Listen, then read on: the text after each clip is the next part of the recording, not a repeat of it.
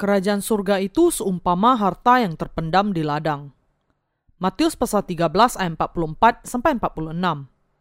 Hal kerajaan surga itu seumpama harta yang terpendam di ladang yang ditemukan orang lalu dipendamkannya lagi.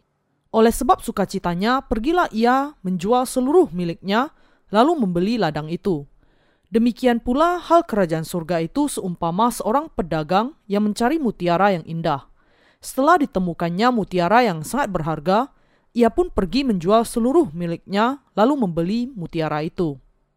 Dalam bagian kitab suci hari ini, Tuhan kita Yesus meneruskan penjelasan mengenai rahasia kerajaan surga dengan memberikan dua perumpamaan yang lain. Perumpamaan mengenai harta yang tersembunyi dan perumpamaan tentang mutiara yang sangat berharga. Makna dari perumpamaan yang pertama adalah sebagai berikut kerajaan surga menunjuk kepada kerajaan Allah dan harta yang tersembunyi menunjuk kepada Injilnya. Dengan kata lain, Yesus mengatakan bahwa Injil air dan roh adalah harta yang paling berharga di atas bumi ini. Menemukan Injil air dan roh adalah menemukan harta dari kerajaan Allah. Ketika hidup di atas bumi ini, menemukan kebenaran yang paling berharga yaitu air dan roh berarti menemukan jalan untuk masuk ke dalam kerajaan surga. Kerajaan surga adalah seperti menemukan harta yang tersembunyi. Inilah sebabnya Yesus mengatakan, orang menemukannya, lalu dipendamkannya lagi. Oleh sebab sukacitanya, pergilah dia menjual seluruh miliknya, lalu membeli ladang itu.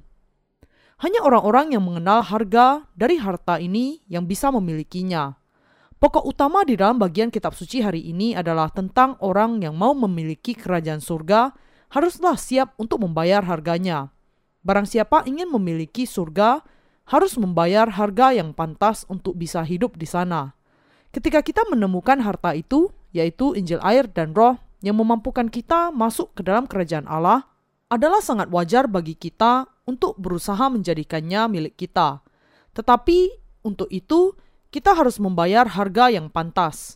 Ini adalah karena Injil air dan roh begitu berharga sehingga orang baru bisa memilikinya hanya setelah dia menjual segala miliknya dan membelinya. Karena Anda dan saya sudah menemukan Injil air dan roh, dan kita sudah menjual segala yang kita miliki dan membeli Injil ini, kita sekarang bisa masuk ke dalam kerajaan Allah melalui iman. Yang memampukan kita untuk masuk ke dalam kerajaan Allah adalah kuasa Injil air dan roh itu. Injil air dan roh telah dengan sempurna menghapuskan segala dosa kita sekaligus karena itu, melalui Injil air dan roh ini, kita sudah menjadi tidak memiliki dosa dan sekarang bisa masuk ke dalam kerajaan Allah. Kalau seseorang menemukan firman kebenaran, Injil air dan roh, dan hanya berhenti di sana, maka sebenarnya ini tidak ada hasilnya. Mengapa? Karena harta yang sangat berharga ini mungkin akan diambil oleh orang lain. Dengan kata lain, agar kita bisa masuk ke dalam kerajaan Allah dengan menemukan dan percaya kepada Injil air dan roh, kita harus dengan segera menjadikannya sebagai milik kita dengan membayar harga yang sepadan dengan hal itu.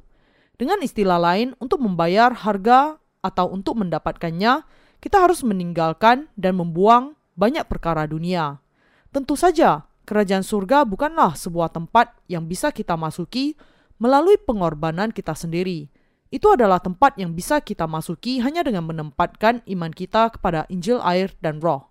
Apa kemudian makna dari perkataan Yesus yang ada di bagian kitab suci hari ini? Itu tidak lain dari kebenaran bahwa seseorang yang sungguh-sungguh menemukan Injil air dan roh, harta yang memampukan mereka untuk bisa masuk ke dalam kerajaan surga, menjual segala yang mereka miliki, dan membeli harta itu untuk menjadi milik mereka. Yesus mengatakan, hal kerajaan surga itu seumpama harta yang terpendam di ladang yang ditemukan orang lalu dipendamkannya lagi. Oleh sebab sukacitanya, pergilah ia menjual seluruh miliknya lalu membeli ladang itu. Ketika kita bertemu dengan Injil air dan roh, kita jangan sampai merasa ragu, tetapi menerimanya dengan segenap hati kita saat itu juga. Hanya melalui iman kepada firman Injil air dan roh, Injil Allah, kita bisa menerima pengampunan dosa-dosa kita. Tetapi kalau kita ingin menerima pengampunan dosa-dosa kita dengan percaya kepada Injil ini dan hidup diberkati untuk bisa melayani kebenaran ini, kita harus membayar harganya. Sebagaimana dikatakan di sini bahwa orang itu menjual segala yang dimilikinya, kita juga harus menjual segala milik kita untuk menjadikan Injil air dan roh itu milik kita. Tidak seorang pun di antara kita yang bisa percaya kepada Injil air dan roh sebagai miliknya sendiri tanpa membuat pengorbanan apa pun. Ketika Injil air dan roh memang begitu berharga, bagaimana mungkin orang yang bisa percaya kepadanya tanpa membayar harga sama sekali? Kita mungkin harus membayar harga dengan cara dianiaya untuk bisa mengikuti Injil air dan roh. Tidak melebih-lebihkan untuk mengatakan bahwa Anda harus menjual segala milik Anda untuk bisa mendapatkan Injil air dan roh ini setelah Anda menemukannya. Anda pasti memiliki keyakinan ini ketika Anda menetapkan tekad Anda untuk berpegang kepada Injil yang benar. Injil air dan roh ini memang sangat berharga. Tidak peduli saya akan kehilangan apa pun di dunia ini, Injil kebenaran memang layak diperjuangkan. Saya akan menjadikan Injil air dan roh ini sebagai milik saya, meskipun itu menuntut saya untuk kehilangan segala sesuatu yang saya miliki. Karena Injil kebenaran ini lebih berharga bahkan jika dibandingkan dengan hidup saya sendiri. Kalau kita bisa menemukan Injil air dan roh, tidak menjadi masalah kalau kita kehilangan segala sesuatu yang kita miliki di dunia ini. Orang yang memiliki Injil ini adalah orang yang paling kaya. Meskipun untuk memiliki Injil ini menuntut pengorbanan kita dan tidak peduli bagaimanapun kita dicobai dengan barang yang sangat mahal di dalam dunia ini, tidak ada satupun yang bisa dibandingkan dengan Injil air dan roh ini. Dengan percaya kepada Injil air dan roh, kita bisa memiliki harta yang paling berharga dan yang paling mahal di dunia. Kalau Anda sungguh-sungguh memahami betapa berharganya Injil air dan roh itu, Anda akan berusaha untuk mendapatkannya meskipun berapapun harga yang harus Anda bayarkan untuk mendapatkannya. Ini adalah karena dengan memiliki Injil air dan roh, kita bisa masuk ke dalam kerajaan surga. Tidak lain dari hal inilah makna yang ingin disampaikan oleh bagian Alkitab hari ini. Hal kerajaan surga itu seumpama harta yang terpendam di ladang, yang ditemukan orang lalu dipendamkannya lagi. Oleh sebab sukacitanya, pergilah ia menjual seluruh miliknya lalu membeli ladang itu. Seseorang kebetulan menemukan kotak yang penuh dengan harta seperti permata, emas, dan perak yang kebetulan tersembunyi di sebuah ladang. Dia langsung keluar dan menjual segala sesuatu yang dimilikinya untuk membeli ladang itu. Mengapa dia harus menjual segala yang dimilikinya? Adalah karena kalau dia menahan apa yang dimilikinya, dia tidak akan pernah bisa membeli ladang itu. Dan dengan itu, menjadikan harta itu sebagai miliknya. Ketika saya merenungkan atas bagian kitab suci ini, saya menguji diri saya sendiri untuk melihat apakah saya memiliki tekad yang demikian atau tidak. Dan saya mendorong Anda untuk merefleksikan bagian ini juga. Untuk menjadikan Injil air dan roh ini sebagai milik kita sepenuhnya, kita harus kehilangan begitu banyak hal yang berharga. Untuk mendapatkan sesuatu yang berharga, kita juga harus siap berkorban. Mungkin Anda berpikir tentang apakah Anda sungguh-sungguh mau membeli Injil kebenaran ini dengan menjual segala sesuatu yang Anda miliki, atau apakah Injil ini memang benar-benar berharga demikian.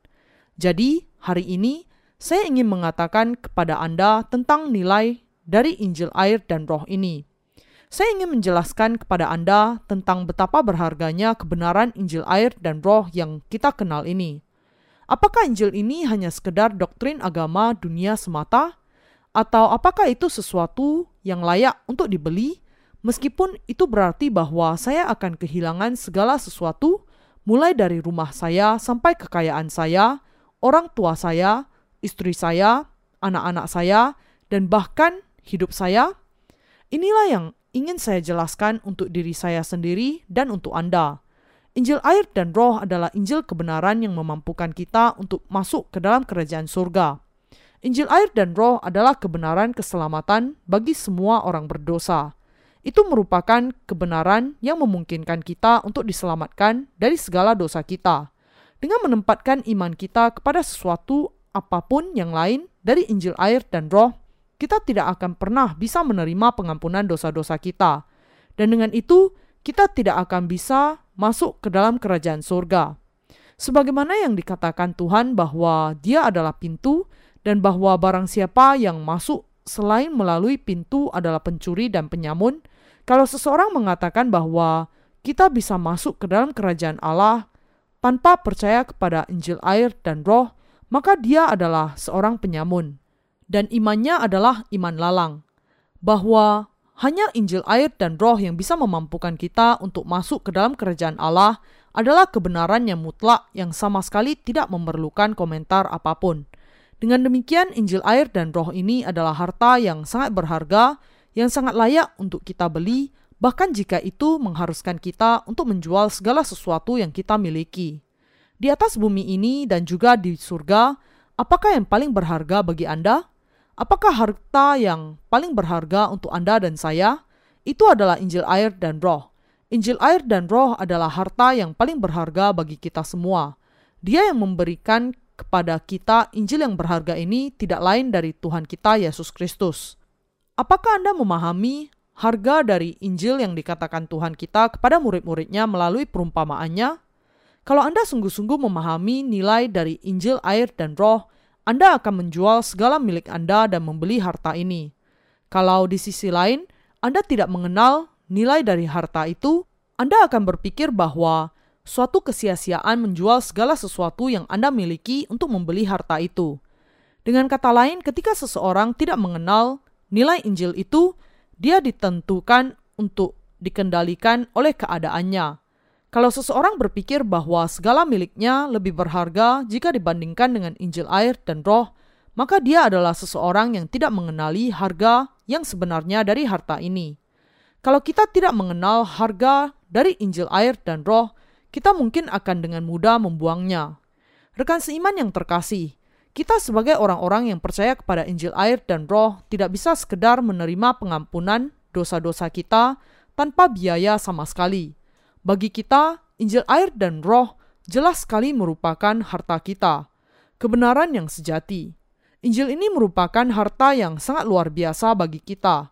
Itu merupakan harta yang sangat berharga yang tidak akan mungkin bisa kita beli bahkan jika kita menjual segala sesuatu ada di atas bumi ini. Jadi, Injil ini merupakan harta yang sangat luar biasa. Tetapi orang-orang yang tidak mengenal harganya tidak ingin membelinya. Kenyataannya adalah bahwa mereka seharusnya bersyukur kalau mereka hanya bisa membelinya dengan menjual segala yang dimiliki mereka. Beberapa orang bahkan ketika mereka mengenal Injil air dan roh, lalu hanya memandangnya dan tidak mau membelinya untuk membuatnya milik mereka. Orang-orang yang demikian hanya mengenal Injil air dan roh dan belum diselamatkan dari dosa-dosa mereka. Kalau kita bisa membeli Injil air dan roh ini, bahkan jika kita memang harus menjual segala sesuatu yang kita miliki, maka hal itu tetap saja masih merupakan sesuatu yang sangat menguntungkan bagi kita. Tidak ada sesuatu pun di dunia ini yang sama berharganya dengan Injil air dan roh. Saya mendorong Anda dengan segenap hati saya. Percayalah kepada Injil air dan roh ini yang memampukan Anda untuk masuk ke dalam kerajaan surga. Percaya kepada hal itu, tidak peduli berapapun harga pengorbanan yang harus Anda bayar. Dan berpeganglah kepada Injil ini. Saya mendorong Anda untuk percaya kepada Injil air dan roh, menjadikannya milik Anda dan menjaganya di dalam hati Anda. Tidak peduli pengorbanan apa pun yang dituntut. Saya menasehati agar Anda memelihara iman ini, mengikutinya, dan menjadi satu dengannya. Inilah dorongan yang sama seperti yang diberikan oleh Tuhan kepada murid-muridnya. Tuhan kita mengatakan kepada kita, hal kerajaan surga itu seumpama harta yang terpendam di ladang. Bahkan jika kita mendedikasikan masa muda kita untuk percaya kepada Injil, air, dan roh, dan kehilangan segala sesuatu dalam upaya kita itu, Hal itu sama sekali bukan merupakan kerugian bagi kita. Injil inilah yang merupakan kehidupan itu sendiri. Kalau Injil ini yang sudah menghapuskan segala dosa kita dan dengan itu memampukan kita menerima pengampunan dosa kita, Injil inilah yang memampukan kita yang percaya untuk masuk ke dalam kerajaan Allah. Inilah sebabnya saya berani menyarankan agar Anda menjual segala sesuatu yang Anda miliki dan membeli Injil air dan roh ini, karena memang hal itu sangatlah berharga. Saya mengatakan hal ini karena saya mengerti nilai yang kekal dari Injil ini. Kalau Anda mengerti nilai dari Injil air dan roh, maka Anda akan bisa percaya kepada hal itu dan mengikutinya, meskipun hal itu menuntut Anda menjual segala milik Anda. Tetapi kalau Anda tidak mengerti nilainya, maka Anda tidak akan menjual apa pun dan membelinya. Jadi, pada akhirnya Anda tidak akan diselamatkan, tetapi kehilangan apa yang paling berharga. Bahkan di dalam gereja, ketika kita melihat dari sudut ini, ada orang-orang yang mengikuti Injil ini dengan cara yang ragu-ragu. Mereka adalah orang-orang yang terus menahan apa yang menjadi milik mereka dan hanya memandang Injil itu dari jauh. Saya tidak mengatakan di sini bahwa Anda harus menjual segala yang Anda miliki. Tidak, sama sekali tidak. Berapa banyak kekayaan pribadi kita sebenarnya? Apakah jumlahnya akan mencapai satu juta dolar kalau kita harus menjual segala sesuatu yang kita miliki? Apakah akan berharga sampai 10 juta dolar? Dibandingkan dengan kerajaan Allah, segala milik kita hanyalah setitik air saja. Jangan terganggu dengan apa yang saya katakan di sini. Khawatir bahwa saya akan meminta Anda untuk menjual segala milik Anda dan kemudian memberikan uangnya kepada saya. Saya sama sekali tidak memiliki maksud terselubung apa pun di sini, seolah-olah saya merampas apa yang Anda miliki. Apa yang Anda miliki tentu saja sangat berharga bagi Anda, tetapi dalam rancangan yang lebih besar, saya menganggap semuanya itu masih terlalu kecil, bahkan untuk membayar biaya makan satu kali bagi semua orang-orang benar di seluruh dunia. Kalau kita harus mengumpulkan seluruh orang-orang benar di seluruh dunia dan mengadakan perjamuan makan di salah satu restoran yang mewah, bahkan hanya sekedar untuk pemesanannya saja, kita harus mengeluarkan jutaan dolar, bahkan mungkin lebih. Demikianlah harta benda kita tidaklah begitu berharga. Tetapi Injil itu berbeda. Nilai dari Injil ini sungguh-sungguh sangat berharga. Tetapi orang-orang yang tidak mengenal harganya tidak mau membelinya. Orang-orang yang demikian adalah orang-orang yang menganggap sesuatu yang mereka miliki lebih berharga daripada Injil kebenaran. Dan karena itu, mereka tidak bisa meninggalkan harta milik mereka dan bahkan mengejar harta milik mereka itu. Berbicara mengenai hal-hal yang demikian pada saat ini memang nampaknya memalukan, serta sama sekali tidak membuat saya merasa senang. Sebagaimana Tuhan mengatakan, "Jangan kamu memberikan barang yang kudus kepada anjing, dan jangan kamu melemparkan mutiaramu kepada babi." Matius pasal 7 ayat 6. Kalau saya bisa memilih jalan saya, saya tidak akan berbicara tentang hal-hal yang demikian. Saya harap saya bisa menjelaskan bagian ini, berbicara hanya kepada orang-orang yang mau mengikuti Injil ini dan kemudian mengakhiri khotbah saya di sini. Tetapi ada orang-orang yang meskipun sudah bertemu dengan Injil air dan roh tetap bertanya-tanya, apakah saya harus mengikuti ini atau tidak? Haruskah saya percaya atau tidak? Haruskah saya bergabung dengannya atau tidak? Mereka senantiasa menghitung-hitung ongkos dan keuntungan dari melakukan semuanya itu, dan terus ada dalam keraguan mereka, terus-menerus memikirkan mengenai pilihan mereka. Ketika saya melihat orang-orang yang demikian, saya menjadi menyesal bahwa Injil itu diberikan kepada mereka. Saya hampir merasa bahwa saya ingin merampas Injil itu dari mereka dan menyuruh mereka untuk berhenti. Di Korea, ada banyak orang yang tidak memahami nilai Injil air dan roh. Inilah sebabnya kami memutuskan untuk berhenti memberitakan Injil di Korea untuk sementara waktu. Karena orang-orang menyombongkan diri dengan sejumlah uang, seolah-olah mereka berbuat kebajikan kepada kami kalau mereka menjadi percaya, kami memutuskan untuk berhenti. Kecuali kalau seseorang menjual segala miliknya dan menyerahkan seluruh kehidupannya untuk membeli Injil air dan roh ini, dia tidak akan bisa memilikinya. Tetapi saya yakin bahwa di seluruh penjuru dunia ada banyak orang yang akan menaruh kehidupannya bagi Injil ini. Inilah sebabnya kami masih berusaha untuk memberitakan Injil ke seluruh dunia. Saya yakin bahwa masih ada jiwa yang tak terhitung banyaknya yang akan membeli Injil sejati ini meskipun itu menuntut mereka untuk menjual segala milik mereka dan membayar harganya.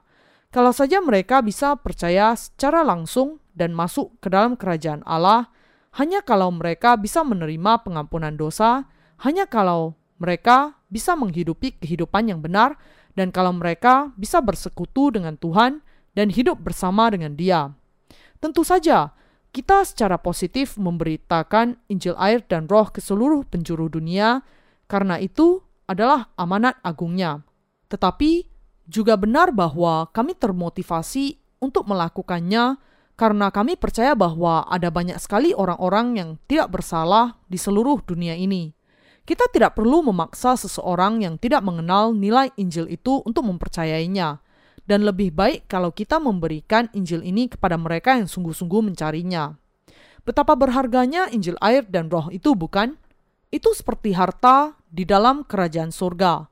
Mari kita bayangkan bahwa ada sebuah kotak yang berisi sebuah mahkota yang terbuat dari berlian, memancarkan cahaya misterius, dan dihiasi dengan segala macam batu mulia.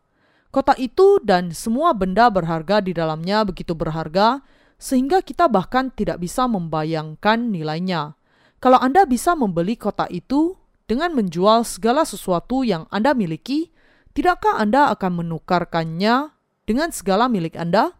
Tentu saja demikian. Memang, meskipun kemungkinannya kecil, tetapi karena semua orang memiliki pikiran yang berbeda, mungkin ada di antara Anda yang mengatakan, "Saya tidak mau, saya tidak suka berlian, saya lebih memilih daging babi." Tetapi kalau Anda sungguh-sungguh memahami nilai dari kota itu, Anda tidak akan ragu-ragu untuk menjual segala milik Anda untuk bisa membelinya. Saya tahu nilainya, saya tahu betapa berharganya Injil air dan roh ini. Saya yakin bahwa Anda juga memahami nilainya. Saya yakin bahwa karena Anda memahami nilai Injil ini, sehingga Anda terus berpegang kepada Injil itu sampai hari ini. Namun, mungkin ada juga orang-orang yang tanpa memahami nilainya hanya mengetahui sepertiga dari nilai keseluruhannya. Tidak ada berlian, meskipun yang besarnya sekepala manusia, yang bisa menjadi berguna bagi orang yang tidak tahu nilainya. Mungkin ada sesuatu yang lain yang lebih berharga dibandingkan dengan berlian itu, tetapi saya tidak tahu. Dalam ukuran apa pun, kita menganggap bahwa tidak ada sesuatu yang lebih berharga dibandingkan dengan berlian, dan betapa bahagianya kita jika kita memilikinya, bukan? Kalau Anda tahu bahwa hal itu lebih berharga dibandingkan dengan apa yang Anda miliki sekarang, Tidakkah Anda akan menukarnya dengan segala milik Anda? Tidakkah Anda mau membelinya? Tentu saja Anda akan membelinya. Injil air dan roh itu seperti berlian ini. Kerajaan surga adalah seperti harta yang terpendam di ladang. Saya akan mengembangkan sedikit lagi perumpamaan tentang harta yang tersembunyi di sini. Seandainya seseorang datang ke sebuah ladang dan entah karena apa dia kebetulan menggali di salah satu sudutnya dan menemukan sebuah kotak kayu. Dia lalu bertanya-tanya dalam hatinya, apakah ini sebuah kotak biasa? Tetapi itu tidak kelihatan seperti kotak biasa, karena di sana ada kuncinya. Lalu dia membuka kunci itu dan membuka tutupnya, dan tiba-tiba dia harus menutup matanya karena terangnya cahaya yang keluar dari kotak itu. Orang itu lalu diam-diam menutup kembali tutup kotak itu, menguncinya dan menimbunnya kembali dengan tanah. Lalu dia memanggil agen penjual tanah itu, lalu mengatakan bahwa dia mau menjual semua yang dimilikinya, mulai dari rumahnya sampai kepada pabrik miliknya dan juga tanahnya, menjual semua barang berharga miliknya dan bahkan pakaiannya dengan harga obral, dan menjual semua yang lainnya. Lalu dia mendapatkan uang sekitar 3 juta dolar dari menjual semua yang dimilikinya itu. Dia membawa semua uangnya dan pergi untuk menemui pemilik tanah yang sebenarnya. Dan kemudian tawar-menawar dimulai. Apakah Anda pemilik tanah ini? Ya, benar. Saya mau membangun sebuah rumah di tanah itu. Apakah Anda bersedia untuk menjual tanah itu kepada saya? Saya tentu saja akan memberikan penawaran berkaitan dengan harga tanah itu. Saya sungguh-sungguh sangat menghargai kalau Anda mau menjual tanah itu kepada saya. Anda bersedia membayar berapa? Ladang itu sebenarnya hanya bernilai 30 ribu dolar. Tetapi orang yang punya uang itu memang tidak ahli dalam tawar-menawar, sehingga dia memulai penawaran dengan harga satu juta dolar. Ketika sebenarnya dia lebih baik memulai dengan memberikan penawaran harga sebanyak 30 ribu dolar atau 25 ribu dolar untuk ladang itu. Tidakkah pemilik tanah yang sebenarnya itu kemudian akan menjadi sangat terkejut karena penawaran yang sangat tiba-tiba dan sangat tinggi itu? Lalu dia berpikir dengan hati-hati dan menyadari bahwa ada sesuatu yang tidak beres. Pasti ada yang bernilai sangat tinggi di tanah itu. Mungkinkah di sana ada sebuah tambang emas? Saya tidak mau menjualnya. Tanah ini diwariskan kepada saya dari leluhur saya, dan karena itu saya akan mewariskannya kepada keturunan saya. Baiklah, saya akan membayar seharga 1,5 juta dolar. Kemudian pemilik tanah itu akan berpikir, tetapi harga sebenarnya dari tanah ini hanyalah 30 ribu dolar. Mengapa orang ini menawarkan 1,5 juta dolar untuk tanah ini? Dia pasti sudah gila. Haruskah aku menjualnya? Tunggu dulu. Dia berjuang habis-habisan untuk membeli tanah ini. Saya harus berusaha untuk menaikkan harganya lagi. Apakah Anda memang memiliki uang sebanyak itu? Orang itu pergi ke mobilnya, membawa sebuah koper, dan meletakkannya di depan pemilik tanah. Melihat orang itu membawa uang kontan sebanyak satu juta dolar, pemilik tanah berpikir, rasanya dia memang memiliki uangnya. Itu sebabnya dia menawar sebanyak 1,5 juta dolar. Tetapi saya akan mencoba menahan lagi dan melihat hasilnya. Tidak, terima kasih. Saya tidak mau menjual tanah itu saya akan membayar sebanyak 1,7 juta dolar. Tidak, saya tidak akan menjual tanah itu bahkan jika Anda mau membayarnya 10 juta dolar. Mengapa? Tanya Anda. Karena tanah ini diwariskan kepada saya oleh nenek moyang saya, dan saya akan memastikan bahwa tanah ini akan diwariskan kepada keturunan saya generasi demi generasi. Nenek moyang saya melarang kami menjual tanah ini, dan karena itu saya tidak akan pernah menjualnya. Kita harus menjaga wasiat yang diberikan. Saya harus memegang teguh perkataan nenek moyang saya. Melihat bahwa orang itu tidak ragu-ragu menawarkan uang dalam jumlah besar untuk tanah itu, pemilik tanah berpikir bahwa dia akan memberikan penawaran untuk harga yang lebih tinggi lagi. Bagaimana kalau 2 juta? Tidak, tidak bisa. Berapa harganya supaya Anda mau menjual tanah ini? Saya akan menjualnya kalau Anda setuju dengan 3 juta dolar. Anda seperti peramal saja. Bagaimana Anda tahu bahwa saya membawa uang 3 juta dolar? Semua harta saya sudah saya jual dan harganya 3 juta dolar. Tidak lebih dan tidak kurang sedikit pun. Baik, saya setuju. Saya akan membayar 3 juta dolar dengan dua koper yang lain berisi uang kontan. Lalu dia membayar uangnya dan membeli tanah itu saat itu juga.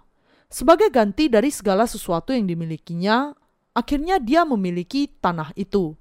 Tetapi dia begitu bahagia karena tanah itu nilainya jauh melebihi semuanya.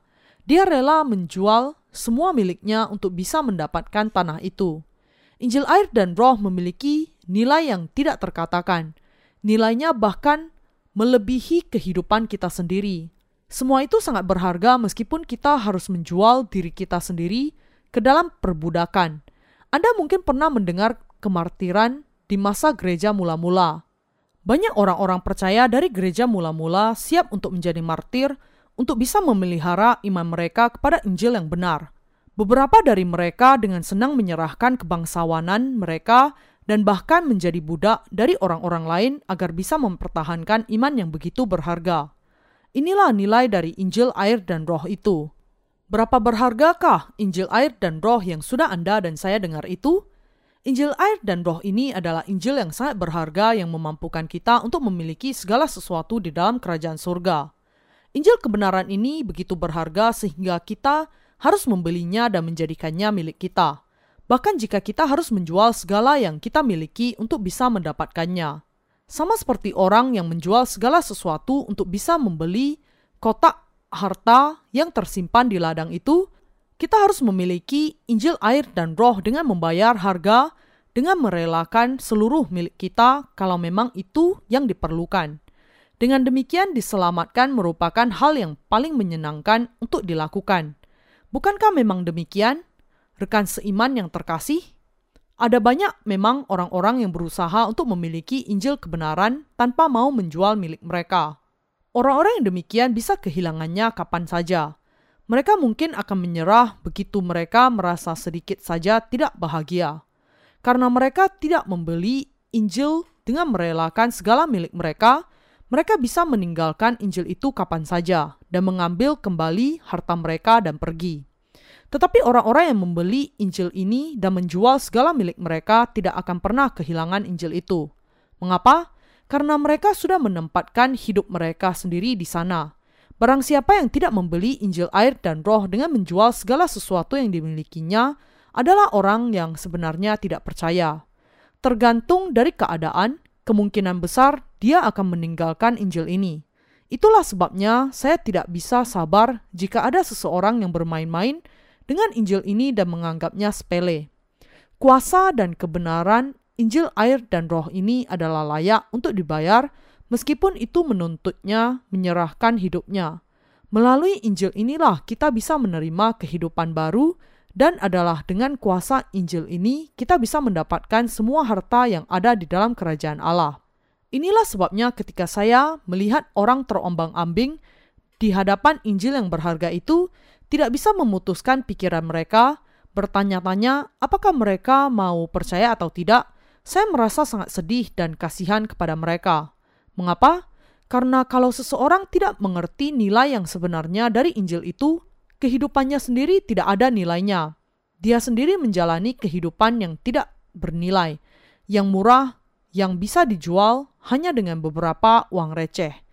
Ketika jiwa kita begitu berharga sehingga tidak bisa ditukar dengan apa pun yang ada di bawah langit, bagaimana mungkin kita menjadikannya murah dengan cara demikian, karena kita umat manusia diciptakan dalam gambar Allah, keberadaan kita diciptakan sedemikian sehingga kita memiliki bagian di dalam kekekalan. Kita menjadi anak-anak Allah dan hidup selamanya untuk menikmati kemuliaan dan kemegahan bersama dengan Allah. Kita semua memang sangat berharga. Tuhan kita mengatakan, manusia yang dengan segala kegemilangannya tidak mempunyai pengertian boleh disamakan dengan hewan yang dibinasakan. Mazmur pasal 49 ayat 21. Jadi, mereka yang tidak mengenal nilai diri mereka sendiri adalah seperti hewan yang dibinasakan. Kita harus mengakui bahwa Allah sudah menjadikan kita berharga di dalam Yesus Kristus.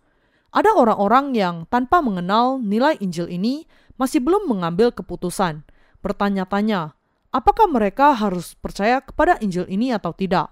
Saya sudah sepenuhnya menjelaskan semua keuntungan dan penghargaan yang menyertai Injil sejati. Namun, ada banyak orang yang tidak bisa memutuskan dan masih bimbang, dan juga masih banyak orang yang masih khawatir bahwa mereka akan dicurangi. Dengan kata lain, ada banyak orang yang tidak bisa melihat nilai dari Injil itu sendiri. Ketika saya bertemu dengan orang-orang yang demikian, saya merasa sangat kasihan dan sangat frustasi. Bagi mereka yang tidak mengetahui nilai Injil air dan roh, tidak akan pernah bisa memberikan harta mereka untuk memperoleh Injil itu. Dan karena itu, tidak akan pernah bisa dilahirkan kembali sama sekali. Tepat betapa banyak apa yang mereka lakukan dan betapa mereka meninggikan diri mereka sendiri tanpa bahkan menyadari sama sekali betapa menyedihkannya kehidupan semua orang yang tidak dilahirkan kembali, bukan? Mereka menetapkan diri mereka sebagai bahan tertawaan. Kehidupan dari orang-orang yang tidak dilahirkan kembali adalah seperti seekor anjing yang memakan muntahan mereka sendiri dan menelan kotorannya sendiri. 2 Petrus pasal 2 ayat 22. Mungkin mereka mengatakan, membeli ladang ini akan menjadi kerugian besar bagi saya. Seolah-olah mereka hanya bisa melihat tanah yang menutupi peti harta itu saja. Nampaknya mereka tidak memiliki terang yang berasal dari peti harta itu. Orang-orang yang demikian nampak sekali tidak punya gambaran tentang betapa berharganya Injil air dan roh itu.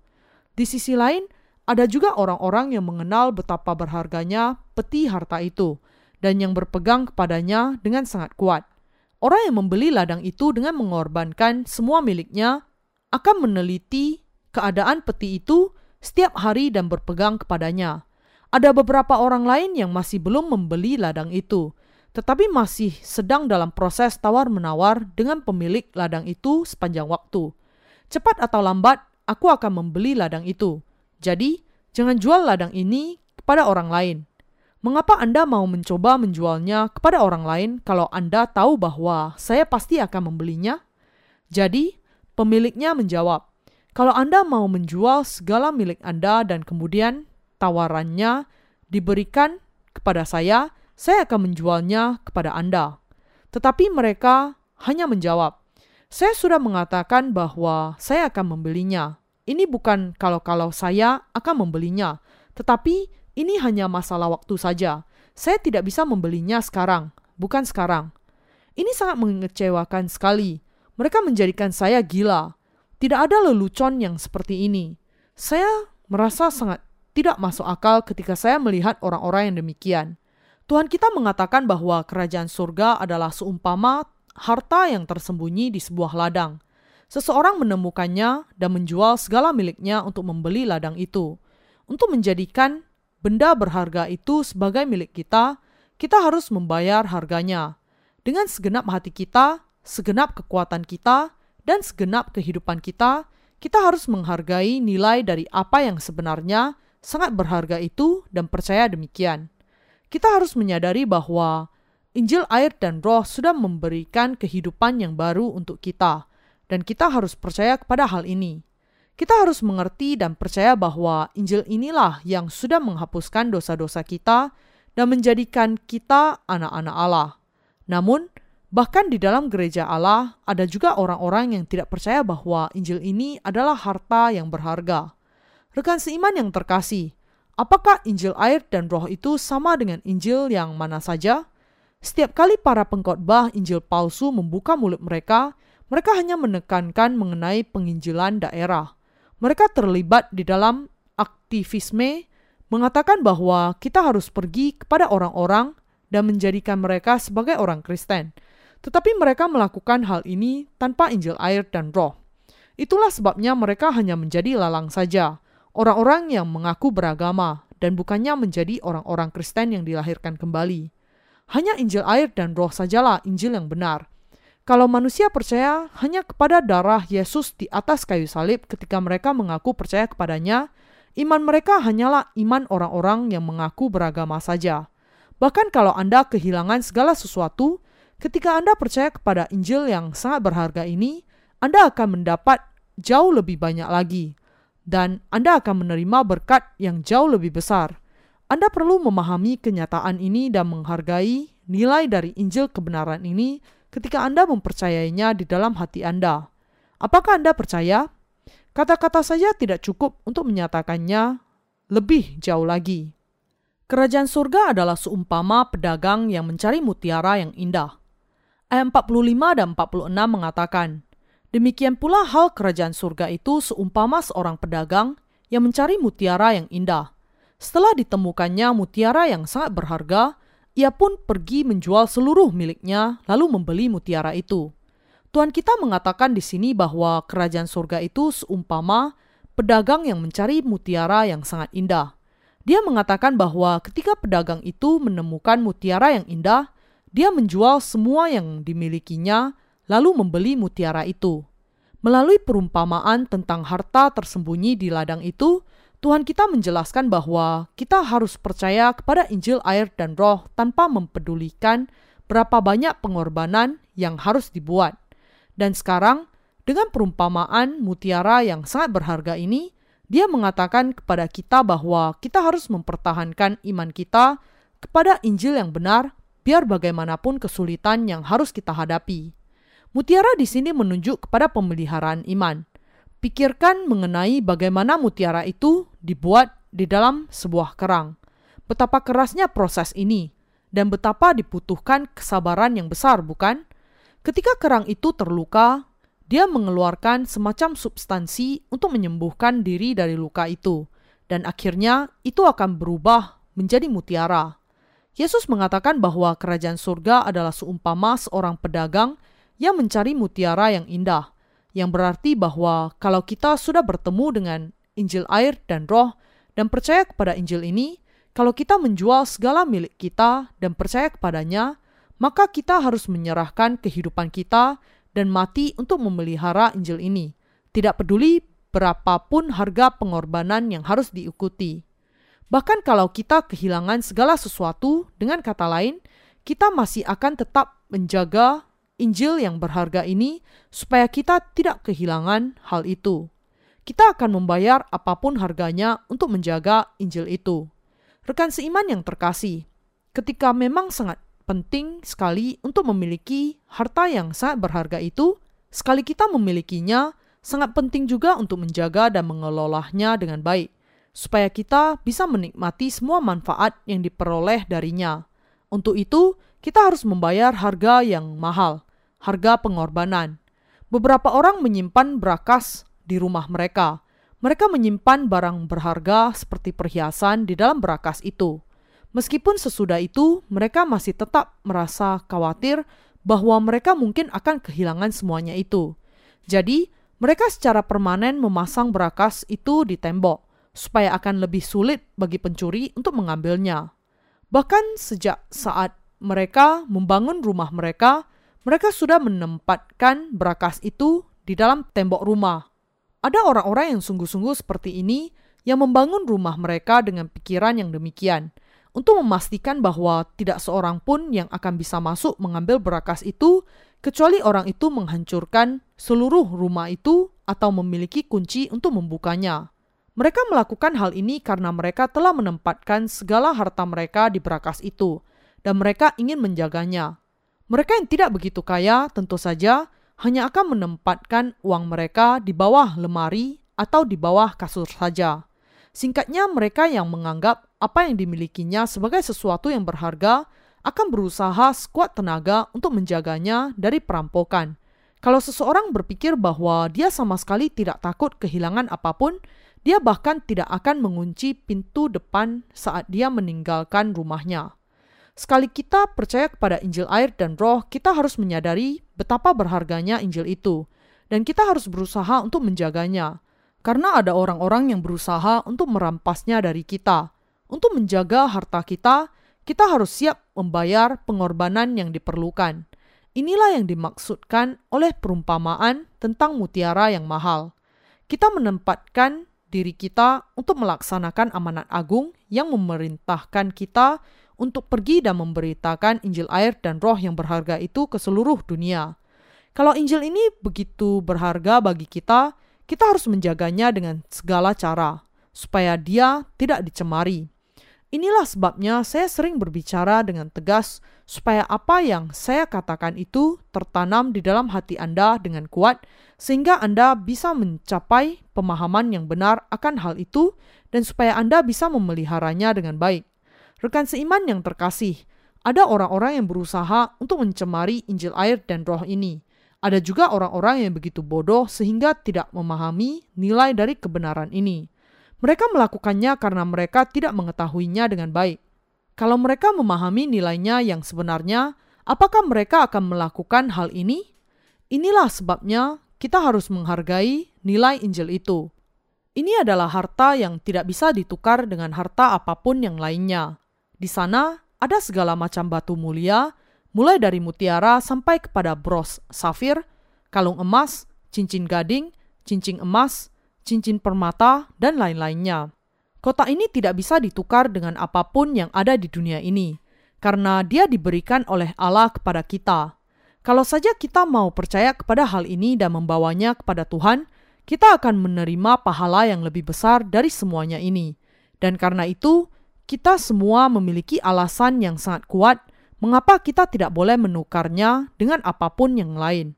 Sebagaimana pedagang itu, ketika dia memahami nilai dari mutiara itu, menjual segala yang dimilikinya untuk bisa membelinya, sekali kita percaya kepada Injil, air dan roh dan menghargai nilainya, kita harus mendedikasikan segala usaha kita untuk melindunginya dan memeliharanya. Ini tidak bisa dilakukan sekaligus, tetapi kita harus menyerahkan kehidupan kita sendiri untuk hal itu. Kita harus menginvestasikan segala milik kita dan mempertaruhkan kehidupan kita untuk hal itu. Sementara berjalan di lingkungan saya, suatu saat saya melihat sebuah toko pizza yang baru dibuka dengan sebuah tanda yang besar yang digantung di depan toko itu. Tanda itu berbunyi demikian: "Saya mempertaruhkan hidup saya untuk pizza." Jadi, saat saya melihat tanda itu, saya sangat terdorong untuk mencoba pizza itu. Bagaimana mungkin seseorang melewatkan pizza yang membuat orang sampai mempertaruhkan hidupnya demikian? Dan bagaimana mungkin ada yang mengatakan bahwa pizza itu tidak enak? Lalu saya berkata kepada rekan kerja saya, kita perlu pergi ke sana dan makan siang di sana. Bagaimana mungkin kita tidak mau ketika pemilik toko itu mempertaruhkan hidupnya untuk pizzanya? Kita harus mencobanya. Mari kita pergi ke toko pizza ini yang sudah membuat orang mempertaruhkan hidupnya. Lalu kami semua pergi ke sana dan mencoba pizza itu. Hasilnya, memang tidak sepadan untuk mempertaruhkan hidup untuk pizza itu, tetapi lebih enak dari banyak toko pizza yang lain. Sesudah selesai makan siang, kami duduk di sana untuk sesaat. Tidak tahu apa yang harus dikatakan kepada pemilik toko itu yang dengan sabar menunggu persetujuan kami. Dan akhirnya saya mengatakan, pizza Anda enak sekali. Pantas bagi Anda untuk mempertaruhkan hidup Anda untuk pizza itu pizza Anda lezat sekali. Meskipun pizza itu memang bukan yang paling lezat dari antara semua pizza yang pernah saya nikmati, saya tetap saja merasa perlu menghargai komitmen orang itu untuk restorannya. Saya suka dengan orang-orang yang memiliki dedikasi yang demikian. Semua orang yang bekerja dengan tekun sampai mempertaruhkan hidupnya untuk apa yang dilakukannya merupakan orang yang sangat saya hargai. Tidak peduli seberapa buruknya pizza di restoran pizza itu, karena pemiliknya sudah mempertaruhkan hidupnya untuk bisnisnya, saya memiliki kepercayaan atas restoran itu, dan saya ingin pergi ke sana lagi. Demikian juga, ketika kita melayani Injil air dan roh, saya ingin agar kita juga sungguh-sungguh mempertaruhkan hidup kita bagi Injil ini, mendedikasikan diri kita untuk memberitakan Injil ini. Dan saya ingin agar kita semua menjaga Injil ini Pekerjaan ini yang memberikan kehidupan baru kepada jiwa manusia dan menyelamatkan mereka dari kebinasaan memang layak mendapatkan usaha kita. Sangat layak bagi kita bahkan untuk meletakkan hidup kita. Ketika kita bekerja, bahkan jika Allah tiba-tiba mengambil kita dan kita mati suatu hari nanti, pekerjaan kita itu tetap layak membuat kita mempertaruhkan kehidupan kita baginya. Tidak akan ada waktunya di mana kita boleh berhenti dari pekerjaan ini karena beberapa perubahan situasi. Pelayanan pemberitaan Injil ini sangatlah layak untuk membuat kita mempertaruhkan kehidupan kita dan juga mempertaruhkan seluruh kehidupan kita. Dan kita harus memiliki kesabaran ketika menetapkan diri kita untuk melakukan pelayanan yang sangat berharga ini. Kita harus bertahan sampai akhirnya, karena memang sangat tidak mudah bagi kita untuk mengikuti Tuhan. Karena tidak mudah untuk melayani Injil, kita harus bertahan dan bertekun agar kita tidak kehilangan Injil itu. Kita harus menghargai nilainya dan tidak pernah mengubah keputusan hati kita yang sudah menjual segala milik kita untuk mendapatkan Injil itu. Sampai hari kita masuk ke dalam kerajaan Tuhan, kita harus melayani Injil itu dengan penuh ketekunan dan kesabaran. Kita harus meletakkan hidup kita sebagai taruhan ketika kita bekerja bagi Injil. Hal ini pada hakikatnya adalah yang dikatakan oleh Tuhan bagi kita saat ini. Kalau hal ini hanya merupakan perkara yang sepele saja, saya akan menjelaskan kepada Anda dengan cara menunjukkan masa lalu kehidupan saya sendiri. Tetapi karena ini merupakan sebuah pekerjaan yang sangat berharga yang tidak bisa dibandingkan dengan apa pun, saya hanya bisa mendorong Anda untuk mengenal nilai dari Injil yang sangat mahal ini, mempercayainya, memberitakannya, memeliharanya sampai akhir dan kemudian menerima berkat yang luar biasa yang menantikan Anda. Inilah yang dikatakan Tuhan kepada kita. Saya begitu berbahagia dan bangga bahwa saya melayani Tuhan bersama dengan Anda. Jemaat kami anggotanya hanya 300 orang, tetapi kami memberitakan Injil ke seluruh dunia. Kami akan semakin melakukannya di masa yang akan datang. seratus kali lipat dari apa yang sudah kami lakukan sampai hari ini. Bagaimana kami bisa mencapainya? Mungkin Anda bertanya-tanya, ketika bahkan ada keterbatasan dalam kemampuan kami dan nampaknya kemungkinan terlaksananya sangat kecil? Kita bisa mencapainya dengan bekerja melalui iman. Apakah kita hanya bekerja untuk tubuh kita saja? Kalau ini yang kita lakukan, maka hari ini juga sudah cukup sulit dan bisa membuat kita menyerah untuk melakukannya. Kita memerlukan iman yang semakin besar dan perjuangan yang semakin gigih. Dia yang memampukan kita untuk mencapai semuanya ini adalah Tuhan. Saya begitu berbahagia. Saya begitu berbahagia bahwa saya bisa melakukan pekerjaan ini dengan Anda. Sejak saya menemukan Injil air dan roh ini, saya telah menjadi orang yang sangat berbahagia. Bagaimana dengan Anda? Sudahkah Anda juga menjadi orang yang berbahagia sejak Anda bertemu dengan Injil air dan roh? Ketika kita pertama kali bertemu dengan Injil yang berharga ini, mungkin Anda berpikir bahwa hal itu merupakan suatu kebetulan saja. Mungkin nampaknya hanya sesuatu yang tidak disengaja, tetapi pada kenyataannya semuanya itu sudah direncanakan sebelumnya. Dan adalah di dalam rancangan ini bahwa kita menemukan harta yang sangat berharga dan juga menjadikannya milik kita. Inilah sebabnya saya sangat berbahagia. Meskipun tidak mudah untuk memelihara Injil ini, kenyataan bahwa saya bisa melakukan pekerjaan ini sudah cukup untuk membuat saya berbahagia. Setiap kali orang dalam jumlah yang tak terhitung di dunia ini berbicara tentang sesuatu yang tidak masuk akal dan bukannya berbicara tentang Injil air dan roh, saya langsung menjawab dengan mengatakan demikian. Apa yang Anda bicarakan?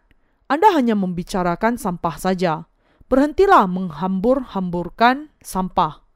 Tidakkah Anda berpikir bahwa Injil air dan roh yang kita miliki, Injil yang dinyatakan di dalam Alkitab, kuasanya, dan dia yang memberikan Injil itu kepada kita adalah sama seperti Anda? Apakah Anda berpikir bahwa pemikiran yang tidak ada harganya, yang keluar dari pikiran Anda yang sia-sia itu bisa dibandingkan dengan firman Allah, IQ Anda paling-paling masih tiga digit. Tetapi Anda sudah berbicara mengenai hal-hal yang gila ini. Rekan seiman yang terkasih, ketika orang-orang tidak berbicara mengenai Injil air dan roh, tetapi berbicara mengenai Injil-Injil yang lain yang mirip dengannya, apakah hal itu akan membuat kita terkesan? Tentu saja tidak. Hanya orang-orang bodoh yang mengucapkan perkataan yang demikian. Ketika saya berbicara dengan banyak orang, saya senantiasa berbicara mengenai firman Allah tanpa kecuali, dan saya tidak pernah berbicara hanya mengenai pikiran saya sendiri. Di dunia ini ada banyak sekali pendeta dan banyak orang-orang Kristen yang mengaku percaya kepada Yesus. Tetapi, bisakah mereka dibandingkan dengan kita? Bisakah para pekerja kita dibandingkan dengan para pendeta palsu ini? Tentu saja tidak. Bisakah Anda dibandingkan dengan orang yang hanya mengaku beragama di dunia ini? Tentu saja tidak. Kenyataan bahwa ada saja orang yang berani membandingkan kita dengan orang-orang Kristen palsu itu, yang sebenarnya hanyalah orang-orang yang salah beragama, sebenarnya sudah merupakan sebuah penghinaan bagi kita. Orang-orang yang salah seperti itu sebenarnya sama dengan orang yang lahir di luar ikatan pernikahan dan kata ini sangat cocok untuk dipakai bagi orang-orang yang mengaku beragama di dunia.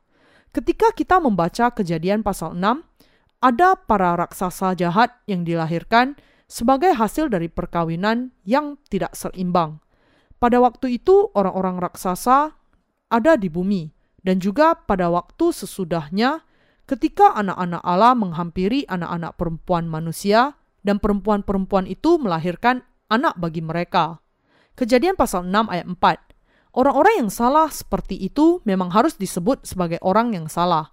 Dan apa yang berharga memang harus disebut sebagai harta yang berharga. Kita adalah umat Allah sendiri. Kita adalah para pekerja Allah, yaitu orang-orang yang memiliki harta yang paling berharga di dunia dan yang memiliki iman yang seperti harta yang berharga.